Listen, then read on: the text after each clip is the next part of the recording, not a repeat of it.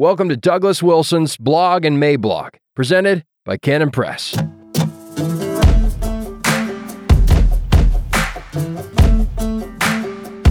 A nest of Asian murder hornets mistaken for a pinata. Monday, September 19th, 2022. Whenever something like this meet the press thing happens, all kinds of thoughts crowd into my head unbidden. And while one must always keep in mind that trenchant observation of Wodehouse, which is that some minds are like the soup in a bad restaurant, better left unstirred, it remains the case that other things simply must be responded to, you know? So consider this nothing more than a set of related but still disconnected screenshots, registered or taken over the course of a few days. Scott Clark tweeted that our people were whining about the biased treatment we got at the hands of NBC, and I'm afraid that it was not the case that I was not nonplussed, so to speak. He said this because so many of our people were whooping and hollering and saying things like woot and yay that I think that in all the excitement, he must have gotten things confused and turned around in his head. His thought was that if we can't stand little media bigotry, how are we going to stand against the likes of a Nero, hey? If you can't run with men, how are you going to run with horses? Jeremiah 12:5. But we did run with men, and so it remains to be seen whether we can do anything else. Coming from scripture as it does, the structure of this argument is sound, but I'm afraid his application is more or less cockeyed. It is misapplied. We were prepared for the slanted coverage and were exultant over how the whole thing landed. Consequently, our response was what Turretin and other Reformed scholastics would have called not whining. But because the structure of the argument is sound, why should we not use it? One might, if one were disposed to do so, ask Clark something in return, something along the lines of If you can't argue your way out of a paper bag, how are you going to argue your way out of a coliseum full of lions? Part of our preparation consisted of this. When a secular or hostile media outlet requests an interview, we have them fill out a form. On that form, they have to agree to allow us to film the entire interview independently. For the Meet the Press gig, we had two cameras of our own running the whole time. The BBC is going to be visiting in a few weeks, and we will do the same with them.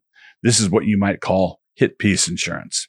The entire NBC piece framed the issues in terms of Christian nationalism. And so, okay, what this means is that they have set the stage for the following play, the play that they would like to run. They want to chase reputable critics of secularism over to where some of the disreputable voices are, and then they want to accuse us of hanging out with those disreputable people. Now, the reason I don't feel at all chastened about this is, I suppose, the same reason David didn't feel bad about hanging out with the debtors and the distressed and the discontents at the cave of Adullam, 1 Samuel 22 2.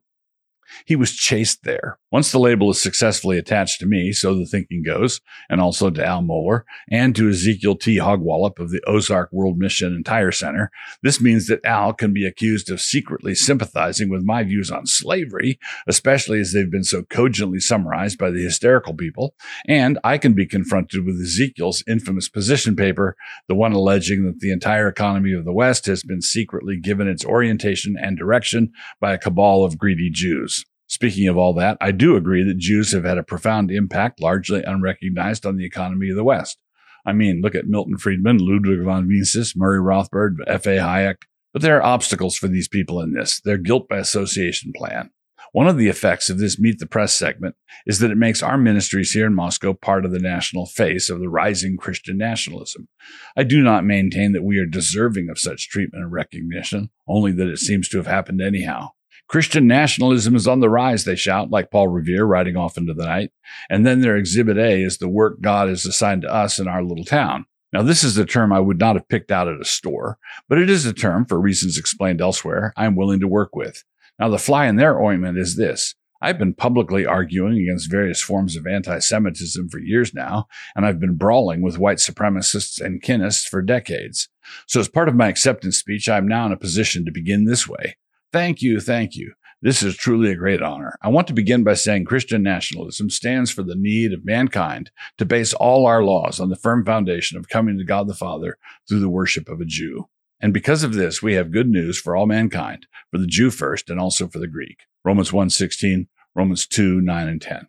Another takeaway from all this. There are some who might argue that someone on the editing team was a closet supporter of ours. Would it be out of line to thank this person here?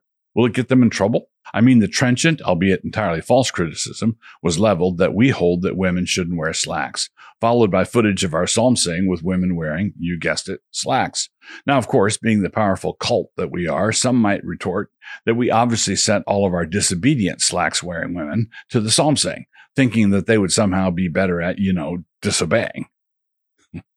Someone online asked why my answer on the inequality of women seemed to grant the point that we believe in the inequality of women, and that I was seeming to say that we arrange our affairs in this way simply because God requires it. But this was the result of editing on their part. If you look at this video, you will see the full answer to that question. Some of our local adversaries in the segment were seeking to make the point that when it came to the Christian nationalism menu, we are kind of a nothing burger. Evidence for this was purported to be the fact that candidates from our church got whooped in the last city council election. There are three things to say. First, there were no candidates from our church on the ballot. One of the defeated candidates was a Mormon. One attended our church years ago, and the third attends a sister church. The second point is that what we are doing is not dependent on politics. Politics is not the instrument we are seeking to use. Politics will eventually be affected, of course, but politics is not a savior. Politics will eventually be saved, but is no savior. And besides, if we ever were to acquire seats on the city council, which is not part of the current plan, we would simply want to use that influence to get the city to leave us alone. And third, these critics were on national television because of their proximity to us. So something is happening, but our critics are really conflicted, which showed up in this part of the story and also in the panel discussion afterwards. On the one hand, they need to present us as a real and present danger. The theofascists are coming as a way of motivating their base, While on the other hand, they want to treat us patronizingly, patting us all on the head as much as to say that we really ought to get over our Sunday school delusions. So which way should they go? I would urge that they all go back to sleep. All of this is nothing really.